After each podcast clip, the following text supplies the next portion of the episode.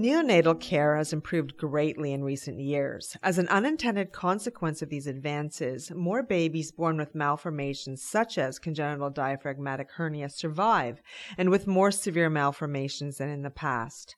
I'm Dr. Diane Kelsall, Interim Editor in Chief for the Canadian Medical Association Journal, and today I'm speaking with Dr. Pramod Puligandla, Professor of Pediatric Surgery, Pediatrics and Surgery at McGill University, Faculty of Medicine. Dr. Puligandla is here to talk to us about a guideline from the Canadian Congenital Diaphragmatic Hernia Collaborative Working Group on the diagnosis and management of this condition. Pramod was the project lead for the development of the guideline. I've reached him in Montreal. Welcome, Pramod. Thank you for the invitation, Diane. We're so glad that you're able to join us today. So, just so all that our listeners are starting with the same level of information, can you remind us what a congenital diaphragmatic hernia is and how commonly it occurs in Canada? A congenital diaphragmatic hernia is, is a rare congenital anomaly that occurs in approximately 1 in 3,000 live births. It occurs when there's a defect or a hole in the muscle called the diaphragm that separates the chest from the abdomen and allows the passage of abdominal contents, including intestine and solid organs, into the chest. When a baby has this, what are the short and long term dangers associated with this condition? So, congenital diaphragmatic hernia, or CDH, uh, likely represents one of the most physiologically complex situations we deal with in our intensive care units. The early morbidity and mortality associated with CDH relates to the degree of pulmonary hypoplasia or lung underdevelopment and the development of pulmonary hypertension. These infants, in addition to significant respiratory distress, often experience cardiac dysfunction as well.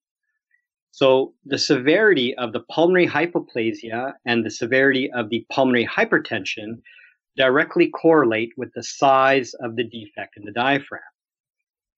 Over the long term, infants with CDH often experience multi-system morbidity, and this can affect their growth, their overall development, their neurodevelopment, such as learning and hearing, as well as specific health issues that can affect the lungs, the heart, and the musculoskeletal system.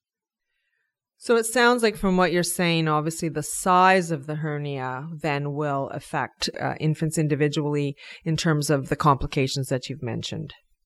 That is correct. Thankfully, um, I would say the majority of infants have a reasonable course uh, after uh, birth uh, and can be managed appropriately and surgically corrected. But there are still a significant number of infants that have quite complicated hospital stays and, and require uh, intensive therapy. Okay. So just for our listeners, for, for ease of discussion, instead of saying congenital diaphragmatic hernia each time, we'll, we'll call it CDH. So, um, people will know when we, when we use that term. So your group spent a great deal of time developing a guideline. Why was there a need for, for a guideline on CDH? So as little as about 25 years ago, uh, CDH was uh, equated with very poor outcomes. Uh, pregnancies were being terminated when such a diagnosis was being made antenatally, and infants that were actually undergoing surgery were having were experiencing survival rates of approximately 50%. However, and much to the credit of our neonatologists, the physiology of CDH was being better understood. And we also realized that CDH was not a surgical emergency. So, with improved intensive care management, uh, survival improved drastically. However, over the last decade, we've seen a plateau in outcome improvement. Um, furthermore, when we looked into why these infants uh, were not getting better uh, over time, we realized that there, in fact, was unwanted variation in practice within and between hospitals in Canada. So this unwanted variation is likely a contributor to the stagnation in outcome improvement that we would like to see. As an additional point, uh, CDH consumes a disproportionately elevated amount of healthcare resources compared to other infants of similar gestational age. And in one Canadian study, this was estimated to be over $10 million per year. So as a result, knowing that we've identified some unwanted variation in care and with the hope of optimizing healthcare resource efficiencies, uh, we felt that we actually had a quality improvement uh, opportunity by trying to standardize care across Canada. Okay, so what is the scope of your guideline? Like, in particular, what does it cover and, and what doesn't it cover? So, the scope of our guidelines uh, addresses the care of infants with the CDH that have either uh, been diagnosed prenatally or infants who've had a diagnosis made within the first 28 days of life. Um, it does not apply to infants who are born outside of the 28 day period, since these infants often don't experience the same um, level of morbidity and mortality uh, as the younger babies. Um, these guidelines offer recommendations that cover the entire trajectory of care for CDH infants. This includes prenatal diagnosis to in hospital management, uh, all the way through to long term surveillance. Um, the target users for our guidelines include um, many different specialists, including maternal fetal medicine, the intensive care specialists, as well as several uh, pediatric subspecialists, um, as well as anesthesiologists and primary care physicians who are often leading the charge once patients are discharged from hospital and uh, require long term follow up.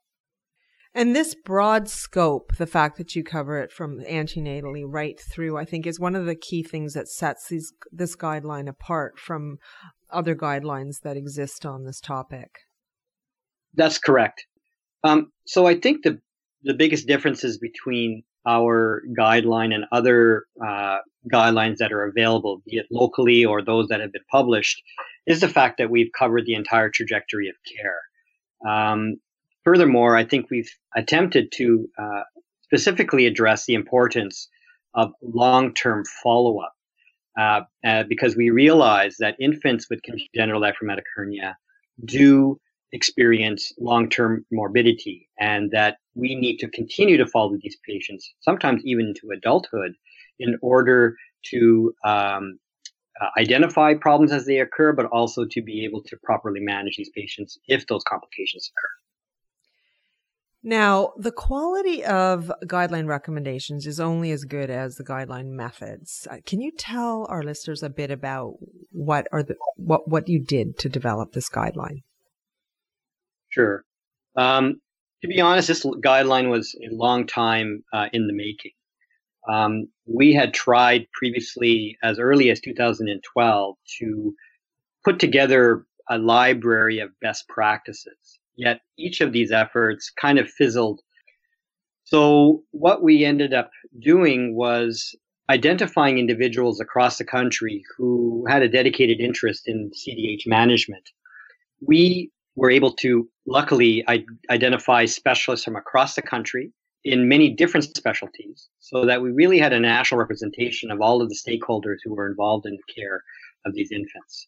So briefly, what we ended up doing is we reviewed the literature to identify existing guidelines. And the two main existing guidelines that were there were those from Europe, from the CDH Euro Consortium, as well as a guideline on the management of pulmonary hypertension produced by the um, American Heart Association and the American Thoracic Society. We underwent a prioritization uh, exercise where we gave these recommendations to the people uh, in the collaborative, and we asked them whether they agreed, felt that uh, agreed with the recommendations as they were uh, presented, or whether they required modification, or if they just disagreed with them completely. We put together 43 of these recommendations from the two documents, and much to our surprise, only six of these were accepted outright. The ma- vast majority of them were required modification, and a few of them uh, just did not seem pertinent. So this actually helped us um, identify the fact that yes, there was a need for these guidelines to be developed, uh, and that we had an opportunity uh, to do so. And and more importantly, we actually asked our uh, participants to provide their perspective as to the most important aspects of CDH care as it related to their own personal experience, their own local environment, as well as what they felt was important from a national point of view. We, we did is we divided each of the participants into work groups. The work groups participated in a uh, systematic review of the literature uh, using the uh, prioritization exercise that we had done previously. We uh, segregated the specific questions that we wanted to answer into themes. Those themes formed the basis of the recommendations. Uh, and each of the work groups presented this data to uh, the group live using PowerPoint and handouts um, during our two-day consensus meeting. So we used a anonymous an anonymous computerized polling program called Poll Everywhere, uh, which allowed us to uh, have individual voting that was done anonymously and provided instantaneous voting results. So we went through after two days uh, in in a room. We went over 42 different recommendations, uh, and we were able to create the uh, the skeleton of our of our guidelines for those uh, recommendations that did not meet consensus, we went through a, another round of voting. Often the problem that we encountered was the wording of the recommendation. And if we had adjusted the wording, then we often were able to get good or strong consensus each and every time. So at the end of the meeting, uh, the steering committee reviewed all of the recommendations, tweaked the wording, uh, and then sent it back to the participants so that we would get uh, 100% agreement on the final product. You know, what, one of the things just listening to you describe this is uh, I've had the privilege to work with many guideline groups, and it is a it is a labor of love. Um, that is for sure. Um, it takes years of work. Um, and, you know, uh, this guideline, as with the other ones published in CMAJ, are uh, grounded in, you know, rock solid evidence and a really thoughtful process. So, um, congratulations on, on, on getting the guideline completed because I know it's, uh, it's hugely time consuming. So let's talk a little bit then about your recommendations. So the recommendations are split into a few time frames. Um, so the first one is prenatal diagnosis. Can you just briefly tell us about what are the key recommendations that uh, physicians should consider during this time period? So uh, the, essential elements uh, during the prenatal phase of care is really uh, an attempt to determine the severity of the CDH. Uh, and this is really meant to try uh, and identify the severity of the pulmonary hypoplasia that is associated with the CDH. So the recommendations state that the first um, screening test that should be done is an ultrasound-based lung-to-head ratio measurement. Um, this the lung-head ratio or LHR is a validated measure of CDH severity and is best measured between 22 and 32 weeks of gestational age. What uh, has been added recently is a nomogram of expected uh, ratios um, in normal gestations. And so we are actually able to uh, produce an observed to expected ratio and divide this into different percentages uh, that allow us to predict severity of the CDH. And this is really important because this will guide our antenatal counseling and it will also help the intensive care units prepare for both the human and material resources that they require once the uh, lung head ratio is done by ultrasound, we often will corroborate that with an MRI. And a very similar process is done where we actually measure fetal total fetal lung volumes. And these again are presented in an observed to expected fashion, uh, and again helps uh, confirm the severity of the CDH of, of the CDHWC. Now, are, are most cases of CDH caught prenatally then? And if not, what proportion of cases are not uh, diagnosed before birth? I would say the majority of cases in Canada are identified prenatally, and this has been reported to be in the range of 70%. Okay. Um, interestingly enough, infants without a prenatal diagnosis actually have a better outcome than those with a prenatal diagnosis. And this is based on the assumption that a small defect will not be identified on ultrasound, and therefore these infants do not experience the same level of pulmonary hypoplasia as other infants with a prenatal diagnosis. If an infant is diagnosed, the first few minutes of life, uh, this child would, could likely be under distress. What are the key recommendations um, that physicians should consider for that early time after birth for ventilation, hemodynamic support, life support, those types of areas? So the key principle in the immediate postnatal phase of care is to intubate the patient at first breath so that the baby does not swallow air. Swallowing air distends the stomach and the intestines, which are located in the chest. And this can lead to physiological changes that are very similar to that of a tension pneumothorax. So after intubation, we also realize that the lungs are small and underdeveloped, and therefore we try to limit the inspiratory pressures uh, provided by the ventilator so that they are less than 25 centimeters of water.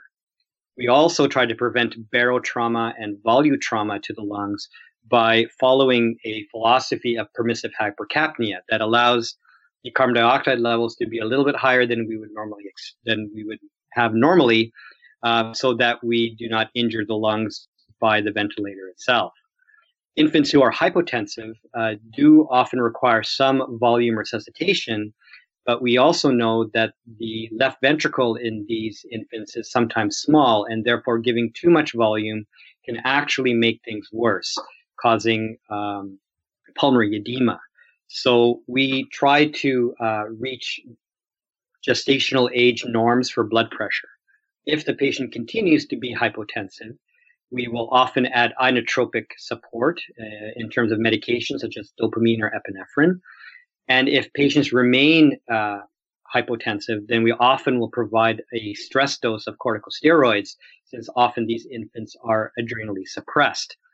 All throughout this process, we use echocardiography fairly liberally in order to um, assess the response to our resuscitative efforts but also to uh, identify uh, congenital heart anomalies that often occur concurrently with CDH.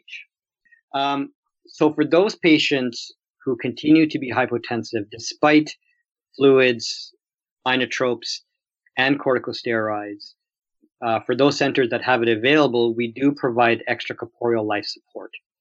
Um, this is when we essentially put the infant on bypass uh, and allow the uh, heart and lungs to recover um, over the next uh, several days.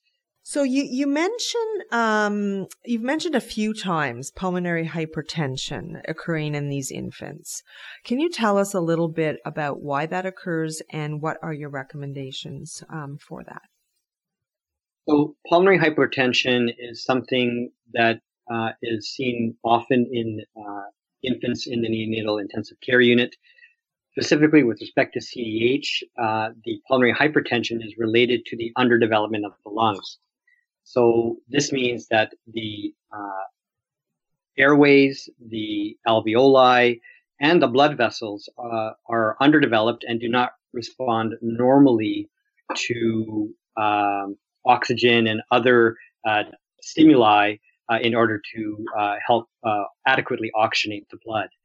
So the management of pulmonary hypertension is actually one of the critical aspects in the initial phase uh, of care. Um, there are non-pharmacological ways to treat uh, pulmonary hypertension, as I discussed previously, but there are specific medications that can be used to help mitigate the effects of the pulmonary hypertension one of the challenges in congenital diaphragmatic hernia is the fact that a lot of the experience with these medications is limited. Furthermore, some of the data and information for the most widely used pulmonary vasodilator, uh, inhaled nitric oxide, um, is fairly old and was created based on a fairly limited number of patients. The results of these studies suggested that there was really no utility for inhaled nitric oxide, but it continues to be used across Canada and the United States. And, and estimates are that over one third of infants will be exposed to nitric oxide at some point during their ICU stay.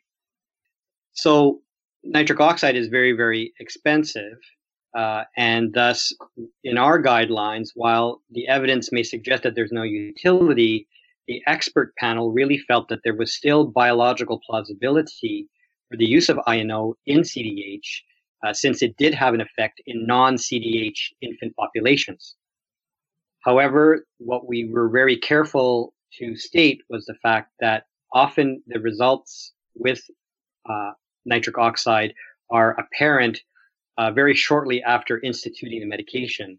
So, and this can be measured with echocardiography. So we stated that if there was no obvious improvement in the clinical status of the infant with the institution of nitric oxide, it should be stopped. Okay, so the definitive treatment um, will be surgery. Some some some of these children don't require corrective surgery, but many will. Can you tell us a little bit about um, what your recommendations are for various levels of repair of CDH? Sure. Um, I think this is a very important point, but I also probably think it needs a little bit of clarification. So, survival of CDH infants without surgical repair is exceedingly rare.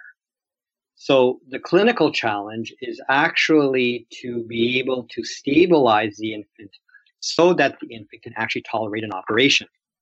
Um, and this physiologic stability is a bit of a moving target. We have listed in our guidelines specific criteria that would indicate stability. Um, and in these cases, most patients um, survive and most patients have a successful outcome to their surgery, approximately 80%. However, we, we have also shown that even if these criteria are not met, we can still obtain reasonable uh, and meaningful survival rates in CDH infants. So, in general, we will wait until uh, we can uh, operate on these patients. And then the operation is generally a repair of the diaphragmatic defect, either with the patient's own muscle, which we would call a primary repair, or if it's large, using a patch of artificial material, most commonly polytetrafluoroethylene or Gore-Tex, um, in order to fix the hole. Um, this is often done with a classic open technique.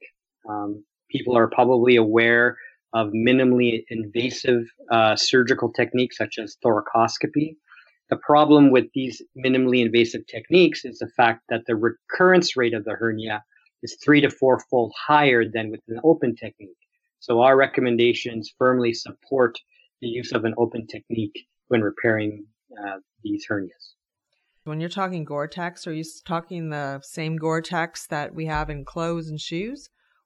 Yes, uh, it is exactly the same material, but it is fashioned in a slightly thicker form, um, and it can be cut to approximate the size of our defect. Uh, and Gore-Tex is used uh, in all types of surgeries, uh, cardiac surgery, vascular surgery. So it is something that's not new or specific to the repair of diaphragmatic hernias. Um, it actually has a very long history of being a, a very useful product in a number of other types of surgery. Now, one of the things that I think sets your guideline apart from some of the others is the focus on long-term follow-up. As we talked at the very beginning of this podcast, we talked about, you know, advances in neonatal care mean that these children are, which is, are surviving longer. So long-term follow-up is an issue. Can you tell us um, what uh, what your recommendations are for that?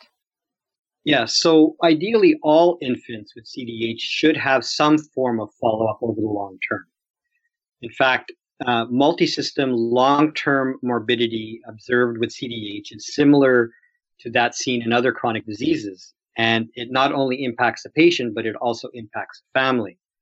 So what we have strongly advocated for is that uh, because uh, these infants can have problems with growth and development and learning and hearing, uh, as well as organ specific uh, problems that affect the heart and the lungs and the musculoskeletal system, we have uh, recommended that all patients should be followed to some extent. There is a specific subgroup of these infants who we have identified as high risk. These are patients who have been discharged from hospital requiring oxygen or who have required oxygen for more than 28 days after birth. For those patients who've required a Gore-Tex patch repair, which is a surrogate for a large defect, or those who have been placed on extracorporeal life support all of these infants tend to have more and more protracted uh, complications and morbidity. And these are the specific population of patients that really require multidisciplinary um, follow up in our in CDH clinics. Now, I, get sort of the the complications of cardiopulmonary, gastrointestinal, nutritional. Can you explain how hearing loss is connected with this condition?